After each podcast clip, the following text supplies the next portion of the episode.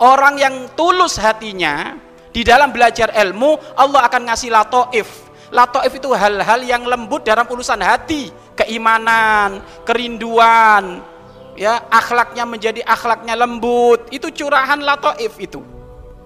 Kalau atau kalau istilah yang lainnya madat. Madat itu pemberian yang sebangsa maknawi urusan hati sehingga apa orang tuanya ngelihat lu anakku mondok satu bulan kok sudah mulai berubah itu terasa kelembutan di dalam akhlak dirinya itu barokahnya latoif latoif itu akan diberi oleh Allah karena hatinya tulus Lo anakku dulu kok urak-urakan ngomongnya suka bentak, sekarang kok sudah mulai lembut. Nah ini karena karena Allah ngasih latoif madat tadi itu. Madat. Dan madat itu akan diberi semakin banyak kalau sudah hatinya tulus. Ya, tulus, tulus, tulus, tulus.